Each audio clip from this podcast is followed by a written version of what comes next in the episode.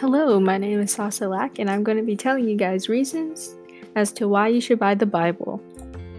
Reason 1 People around the world read portions of the Bible every day. It is one of the most published books in the history of the world. It has been printed about every known language. That means there's no reason not to. Reason 2 People are willing to die for this book. Some have tried to eliminate the Bible. People have suffered extreme tor- tortures and loss of freedom, and even their lives for printing it.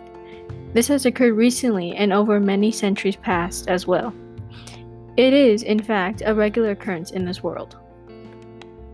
Reason 3 It connects you to history's most important figure. His name is Christ, and, in, and his name has been used to bless, set free, and heal people in his name.